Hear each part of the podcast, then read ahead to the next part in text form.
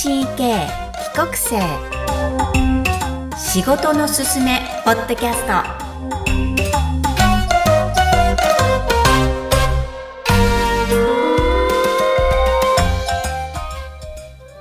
皆さんこんにちは。クロスのみきこです。今日のお客様は7人目。現在フランス在住のゲストをお迎えしました。TCK 体験としては3歳からアメリカ・シカゴへ、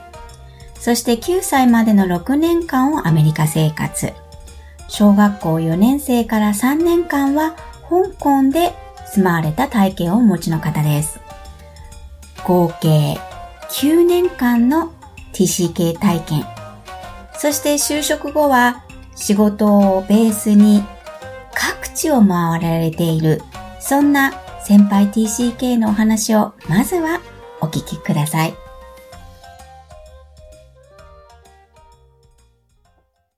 皆さんこんにちは。TCK 帰国生仕事のすすめポッドキャスト。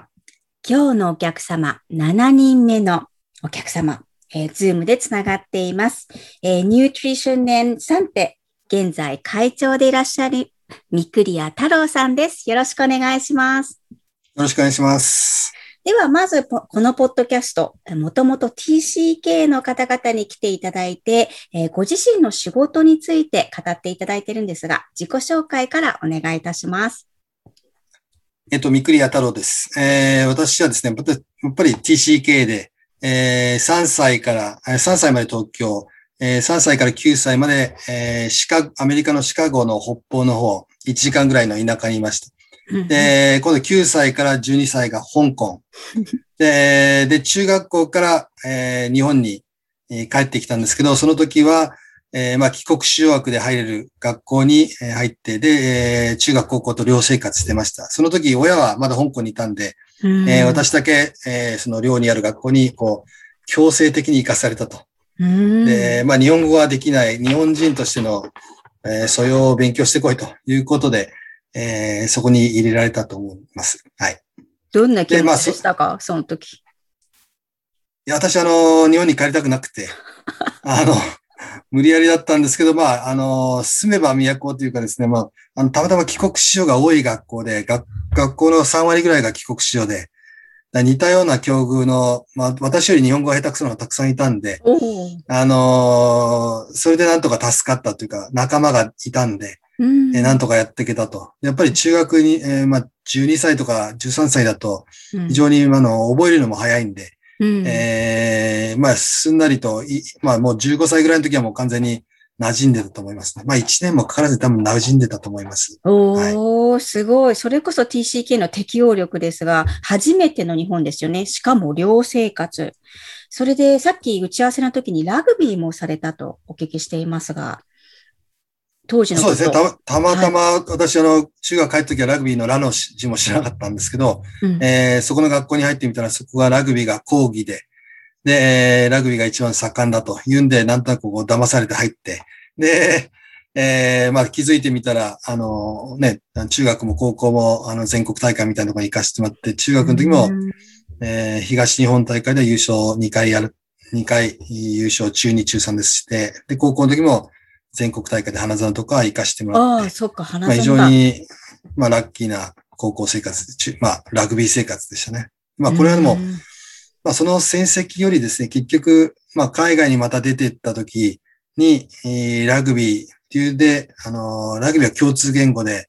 世界中に友達ができるというのが非常に大きな財産になってますよね。うん。例えばどんなことですか？はい。例えば、あのー、まあ、自分が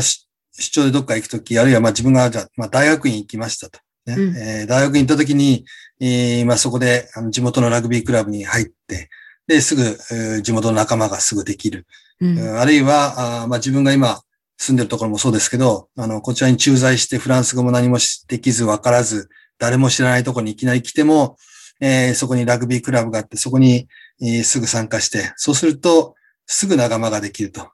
多分普通に、あの、何もしないで仲間作るにはもう1年かかるところ、まあ、そのスポーツで仲間に入ればそこでもう、もう何週間でみんなで、こ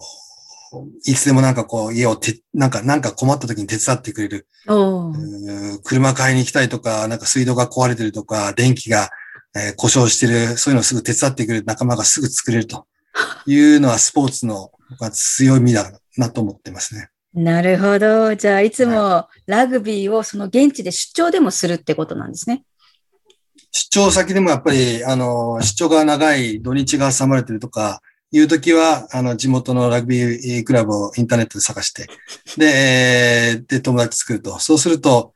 まあ、現地の出張だけではわからない、いろんな現地の事情、あの、人々の食生活。私は食品と、食品生活、食品の仕事してますんで、はい。えー、現地の食生活とか、現地の人がどこで何買ってて、っていうのもよくわかるようになるし、あのー、まあ、すごくスポーツを通じて仕事にプラスがすごく大きいですよね。うん。まあ、すべて今のビジネスでもつながっている、えー、そのもともとは楽しいスポーツが何でもつながっていけるツールになるっていうことですよね。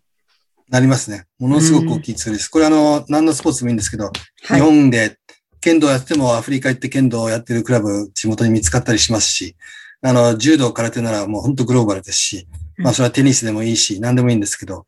あの、何かやってたら、あの、ニッチであればニッチであるほど、現地の人たちはすごく大事にしてくれますんで、それは全然気にする必要ないですね。うん。ぜひ今の TCK キッズの諸君、えー、スポーツ、今やってるスポーツをね、どんどんやってほしいっていうことなんですが、じゃあ、ミクリアさんのこの TCK 生活、3歳から始まって、えー、高校卒業まではが日本にいることなんですが、えー、今振り返ると、どんな時代が、えー、思い出、もしくは自分で吸収したっていうふうに思思われていらっしゃいますか？まあ、自分であの、海外、まあ私はあの、に、えー、まあ、小学校の前半、まあ、3歳から9歳までは、アジア人も誰もいない中で、えー、もう白人しかいない中で生活してましたけど、まあ、あのー、自分はそこの、どういうところでもやっていけるというね、あるいはその、その後も、ね、香港にいたりしましたけど、えー、まあ自分が、あのー、日本人であるという意識が、ちょっと欠落はしてますけど、欠落してもですね、自分はあの、グローバル、世界、世界の、まあ、アメリカに行ったらアメリカ人になりきって、どこ行ったら香港人になりきってで仕事して、えー、それが僕は強みになるかなと思ってますね。うん、どこ行ってもすぐ馴染んで、ね、馴染めると。で、そこの人たちと一緒になんかやると。うん、で、まあ、日本人の友達も別に求めてないし、えー、まあ、それが強みかなと思いますけど。はい。そこのあるものに馴染む。それはもうラグビーであろうが何であろうが、それをツールを使って入っていくって力ですよね。それはすごい感じます。すね、はい。はい。そんな少年が日本で高校卒業し、あ大学も日本を選び、その後、最初に仕事を選んだのは何ですか？あの、仕事を選んだのは、最終的には就職は、えー、商社ですね、総合商社に入ったんですが、はい、実はそのきっかけがあって、これは、えー、大学の3年の時にインターンと、今で言う、はい、今の言葉で言うインターンを89年にしまして、で、これであ、アイルランドのダブリンに行きまして、で、そこの政府で、えー、政府の産業開発庁で働いたんですが、はい、ここで、えー、日系企業誘致の仕事をしたんですね。でこれがきっかけで、えー、まあ、それまで学生だったんで、社会ってどんなものか知らないし、社会、あの、どんな会社が世の中にあるってよく知らないし、でもそのインターンのおかげで、えー、いろんな会社といろいろ付き合いができて、で、それぞれの会社が何やってるか、まあこれアイランドも日本でも多分同じなんですけど、たまたま自分は日本の、ね、企業誘致をしてたんで、えー、日本の会社がいろいろ来ると。で、その人たちとメーカーさん、銀行さん、商社さん、えー、いろんな方と付き合って、で、で、いろんな話聞く中ではこんなことやってるのかということが理解できて、で、えー、で、就職につながっていくと。私はたまたまそこに来てた、えー、まあ、三菱の方に、えー、お前、あの、学生ならうちに来いと言って、うん、えー、まあ、あの、誘ってもらったんで、私はたまたま、あの、そこで就職決まりましたけど、はい、あのとにかくインターンはですね、やっぱり自分の学生しか知らない人たちにやっぱりインターンで社会人経験をしてもらって、えー、どんな会社がどんなことやってて、どんな職種があってということは理解してから選んだ方がいいかなという思ってますんで、ぜひ、これはあの TCK と関係ないんですけど、インターンっていうのはぜひやってもらいたいなというふうには思ってますね。なるほど。89年インターンって言葉すらなかったと思うんですが。なかったでしょうね。その、あの、はい、その選択肢、なんか最初から就職をしたくなかったって思いが逆にあったんですか？いや、あの、就職はしたかったですね。私は逆に理工学部で、あの、はい、で、みんな大学院に行くんですけど、はいはい、私はどっちかというと、あの、就職したかった。だから、インターンしたと。いうのがあると思いますね。私、仕事も早く仕事したかったというのはあります。ああ、そうなんですね。うん、それじゃあ、このダブリンに行かれたのは何年ぐらいなんですか？いや、これはあの、ダブリンってのは、半年ぐらいですね。行ったのは。じゃあ、は、半年ですごい濃い就職活動をしたっていうことですよね。そうですね。もう、もうずっとそ、その時はずっと社会人してましたし、いろんな会社の人と付き合って、で、まあ本当毎日が出職活動だったのかもしれないですね。そうそういう意味ではね。そう、はい、それで自分の適職、自分の適性っていうのが、あ商社みたいな仕事なんだっていうふうに気づかれた。ってことなんですね。そうですね。はい。まあ、たまたま商社一番強く誘ってくれたっていうのがあって、まあ、メーカーからその時に 誘われたらメーカーに行ったかもしれないんですけど、あの、え、まあ、縁を大事にしたのと、まあ、商社、その時に見た商社の仕事の仕方、これは面白そうだというのはありましたね。うん、はいど。どんなところに惹かれましたか？あの、まあ、まあ、自分の生まれ育ちなのか、あの、やっぱ世界を、世界で仕事する、世界、こう、ものすごく世界が狭い、狭いんですね。もうみんな考え方がもう、あの、まあ、本当アイルランドだけ見てなんかやってるわけじゃなくて、もう本当世界の中でこう、えー、いろんなことを動かしてて、で、その中にアイルランドっていうのがたまたまあったんですけど、えー、まあ彼らの本当にあの物事の考え方がすごく広い、えー、ものすごくこれ面白いなというふうには感じましたね。私もたまたまアメリカ育ち、あるいはアジア育ち、で、ヨーロッパで仕事をしていて、で、もうそういう、あの、ものの考え方、そのグローバルな考え方っていうのがすごくマッチしてるかなというふうには感じましたね。なるほど。はい。じゃあそこにいる人たちの世界観だったり、企業のその組織風土だったりが結構自分にはいけるなっていう感覚がお持ちだったと思うんですが、実際入ってみてどうでしたか、はい入ってみて、あの、実際それは全く変わんなかったですね。やっぱり、インターンやってたおかげで、インターンで付き合ってたおかげで、あの、彼のことをある程度知っていて、だから、あの裏切られたとかですね、そういうのはあまりなかったですね。だから、あの、まあ、だからこそ本当に、ええー、まあ、そのまま社会人から、学生からそのまま就職したら、何も知らずに就職すると、ショックが大きいと思うんですけど、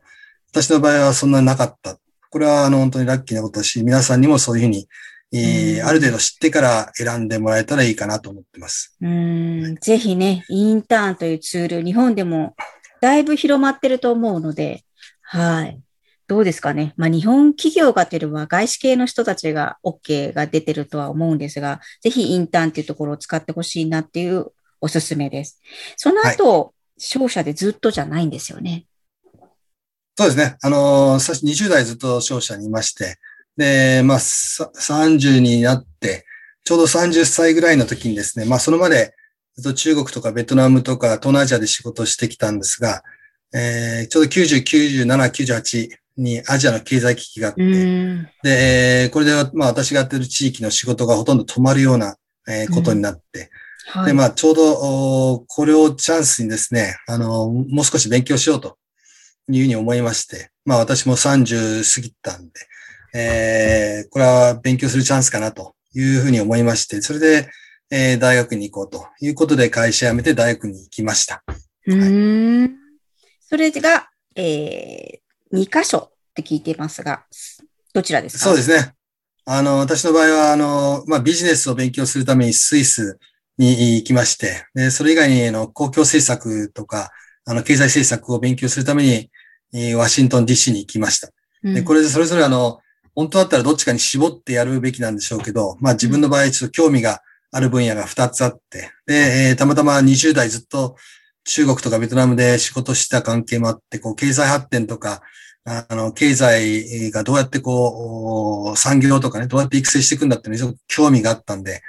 あの、まあ、これは20代のいろんなこの経験をもとに、あるいはビジネスもね、どうやったらビジネスを成功させられるんだということにすごくずっと20代考えてましたんで、で、その結果、こういう大学に行きたいと、でも、どっちかに絞りきれずに、えー、結局、あの、二つの大学に行こうということで、えー、二つ言っちゃいました。はい。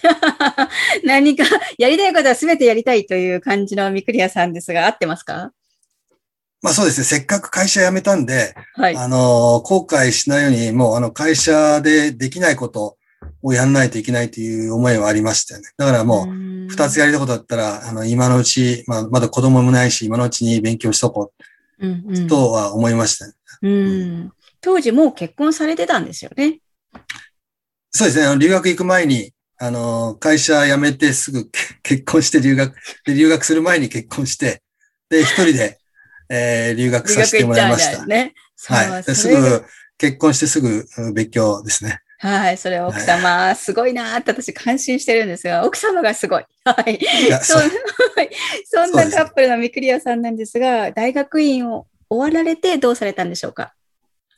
大学院終わった時には、まあ、これはまたあの、まあ、私ずっと、まあ、3年以上好きなことやらせてもらったんで、えーまあ、妻の仕事で日本にいたんで、えーそこに付き合うために、えーまあ、日本ベースの仕事。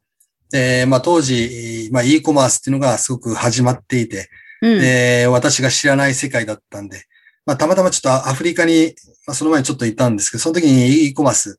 使ってなんかアフリカからあなんかできねえかなっていうことをちょっと考えてたんですけど、それもあって、まあ、e コマースでちょうど、まあ、デルという会社が、うんうん。えー、e コマースでえー成長したんで、そこに入らせてもらって、うんうん。で、ちょうど子育てもししながら、一応毎日家に帰りながら、まあ、世界、世界飛び回ることなく、うー仕事もできて、ということですね。それは3年半ぐらいですね。3年半、まあ非常にはいトゲを感じるんですが、まあ、飛び回れない、飛び回らないように頑張って抑えたというふうに聞こえてますが、合ってますか？はい。そうですね。まあ、それもあったんで、あの、まあ、じ、3年半ぐらい経ったらもう、あの、やっぱり元の自分の、えーまあ、DNA があるんで、やっぱり外に行きたいと。うんうんで世界、グローバルで仕事したいっていうのがあったんで、えーまあ、たまたま縁があって、はい。で、えーその大塚製薬ですね。に入って、で、えー今に至るという状況ですね。うはいでも実は大塚製薬の本社にいらっしゃるわけではないんですよね。今のお仕事を教えてください。今はですね、あの、大塚製薬の、まあ、ヨーロッパの子会社、ヨーロッパ南米の子会社である、うニュートリションサンテという会社で、えー今、まあ、取締役会長をやってますが、はい。あーまあ、この会社、まあ、大塚製薬に入った時に、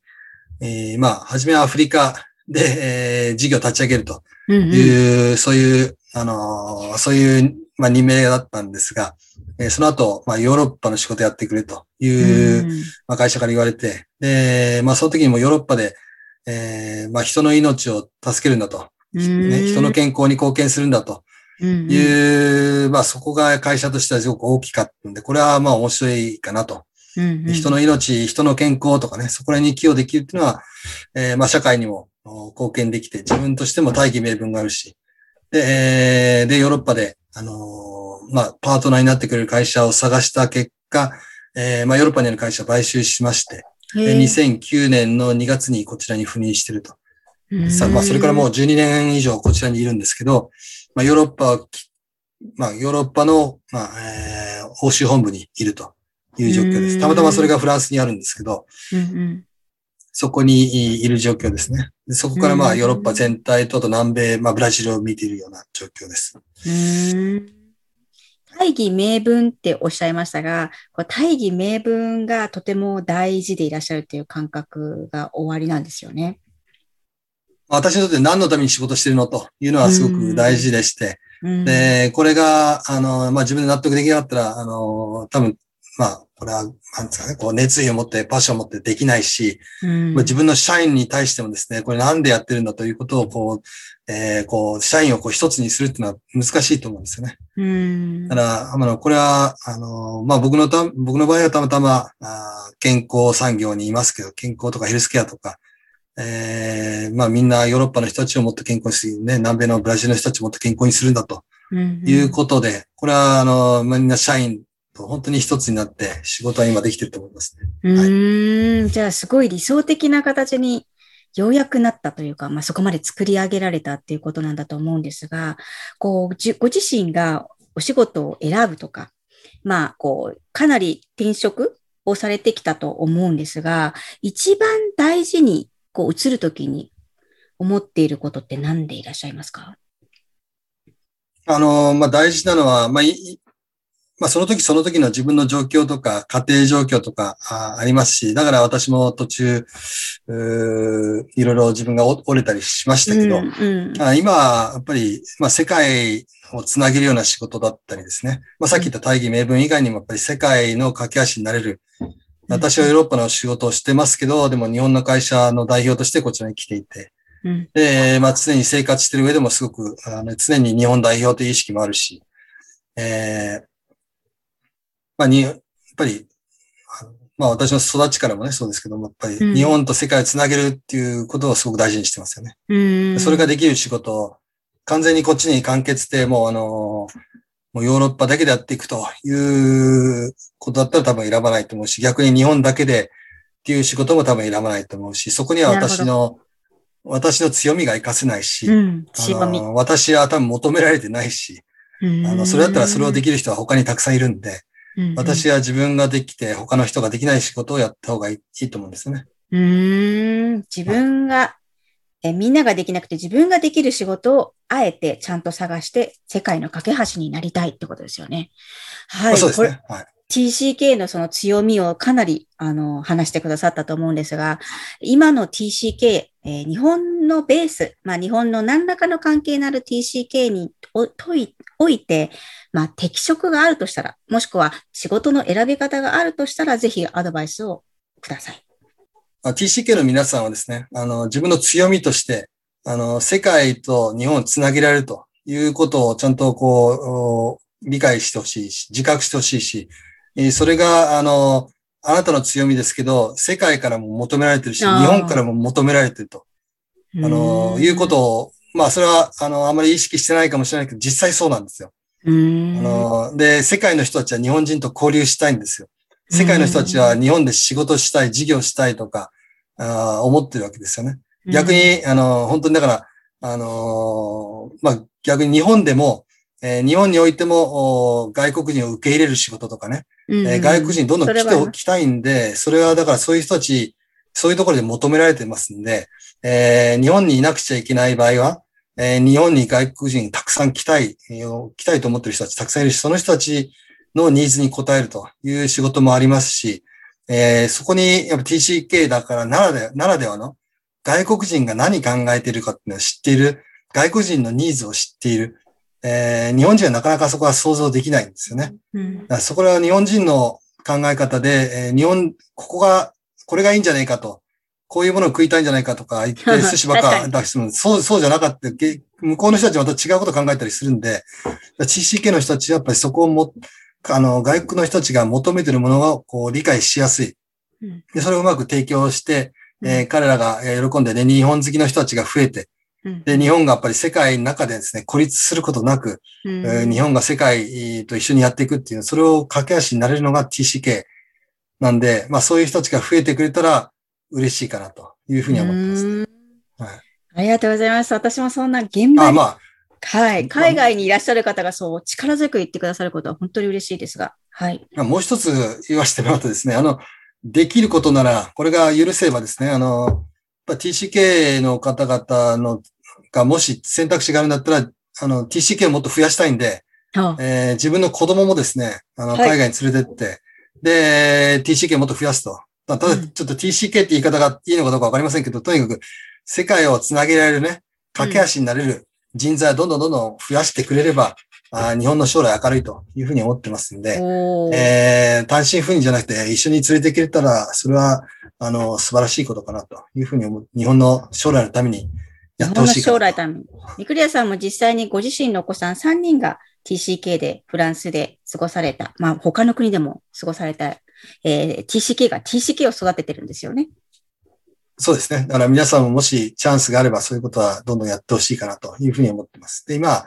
あまあ今ですね、海外で生活するっていうのは、まあ今インターネットがあったりする中で、この今、今私も今、あのー、電話で、あ、電話じゃなくて、これズームで日本と喋ってますけど、すごく簡単なことで、昔は電話かけるのが大変だったし、あの、クレジットコールとかやってますけど、今は簡単だし、今 YouTube で何でも日本のドラマも映画も見れるし、日本のニュースも見れるし、あるいはいろんな、あの、いろんなツール使えば日本と同じような生活できてしまうんで、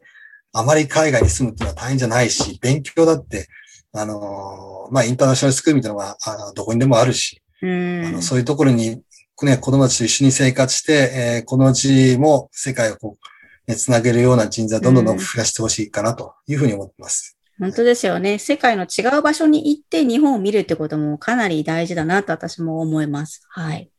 うん、ありがとうございます。まあ、TCK の強みっていうのは、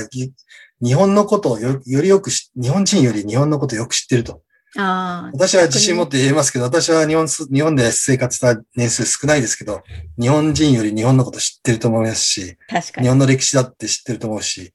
あの、日本人はそれを説明するチャン日本にずっと住んだら、日本のことを説明するチャンスっていうか、それ聞かれることもないけど、こっちへ来るといろんなこと聞かれますので、うん、聞かれちゃいますよね。はい。答えなくちゃいけない。だから、日本のことをこう、いるし、いろいろ勉強するっていうのがあるんで、そういうのも活かしてできるし、うんうん、はい。はい。日本を意識するのが TCK。もうね、小さい時から意識してますからね、本当におっしゃる通りだと思います。ありがとうございます。では、ミクリアさんにも最後の質問をさせてください。えー、TCK として日本社会で成し遂げたいことは何ですか？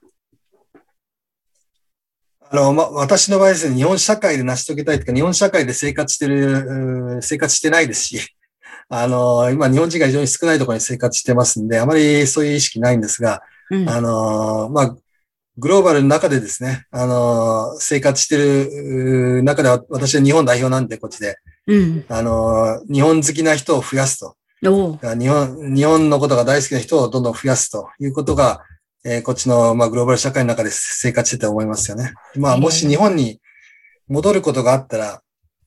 そしたら、えー、まあ、日本に行きたい外国人のためのいろんなその環境づくりとかをしていく、あるいはグローバルに出ていく、えー、海外に出てきたい日本人のための育成の支援とかね、えー、そういうやっぱり橋渡しできる人たちをどんどんどんどん増やしたいというふうには思いますよね。まあ、私みたいにこう、どんどん、ね、行って、すごくいい、海外に行くといろんないいこともあるんで、そういう経験をたくさんの人に,、人にしてほしいというふうには思っていますね。うん。うん、はい。まあ、ほとん。どミクリアさん、日本以外で、あ、日本、えー、そして、すべての世界に住まわれたような感じですが、他にどこに住ん。でいらっしゃらないん。ですかまあ、地域としてはな、うんまあ、南米は私は、まあ、出張ベースですよね。あとはオーストラリアは旅行だけですね。あとは全部住んでますね。あじゃあ全部踏み込んだわけですね。はい、旅行も含めれば。旅行含めれば全部南極も含めて行ってます。南極もですか？すごすぎる。そんな方に出会えて、しかも私より世代の上の方がどこも行っている。えー、かつ、日本人、日本を好きな人を増やしたいという、えー、そんな思いをインタビューに答えていただきました。はい。ありがとうございました。今日は。ありがとうございました。三栗谷太郎さんにお話いただきました。ありがとうございます。はい、ありがとうございます。どうも。三栗谷さんのお話、いかがだったでしょうか？とても豊かな奥深いお話で、いろんなキーワードにヒットされたんではないかと思います。TCK の人たちにとっても TCK を育てる人、方々にとっても、えー、いろんなところでヒットしたらとても嬉しいです。私自身は忘れてしまっていた TCK の感覚っていうのを呼び起こされたと同時にとても励まされました。小さい頃に持っていた日本に対する違和感。だからこそ日本をもっと愛したい。日本をもっと自分なりに解釈して、えー、自分の中で育てていきたいという思いをミクリアさんのようには今持っていないなと少し反省した次第です。それでも TCK がいろんなところに活躍されていろんなアドバイスをしていただけることにとても感謝しています。この番組は TCK 帰国生の就職や仕事を選ぶ際のヒント集としてお送りしています。元 TCK 経営者、社会人10年以上の先輩にお越しいただき、日本における仕事の選び方や思いをご紹介していきます。配信者自らの TCK 経験を単に発し、次世代 TCK が自分にふさわしい場所とやりがいのある仕事を見つける一助になることを願って、これからも配信していきます。ぜひご意見、ご要望など、ホームページよりアクセスしてお知らせください。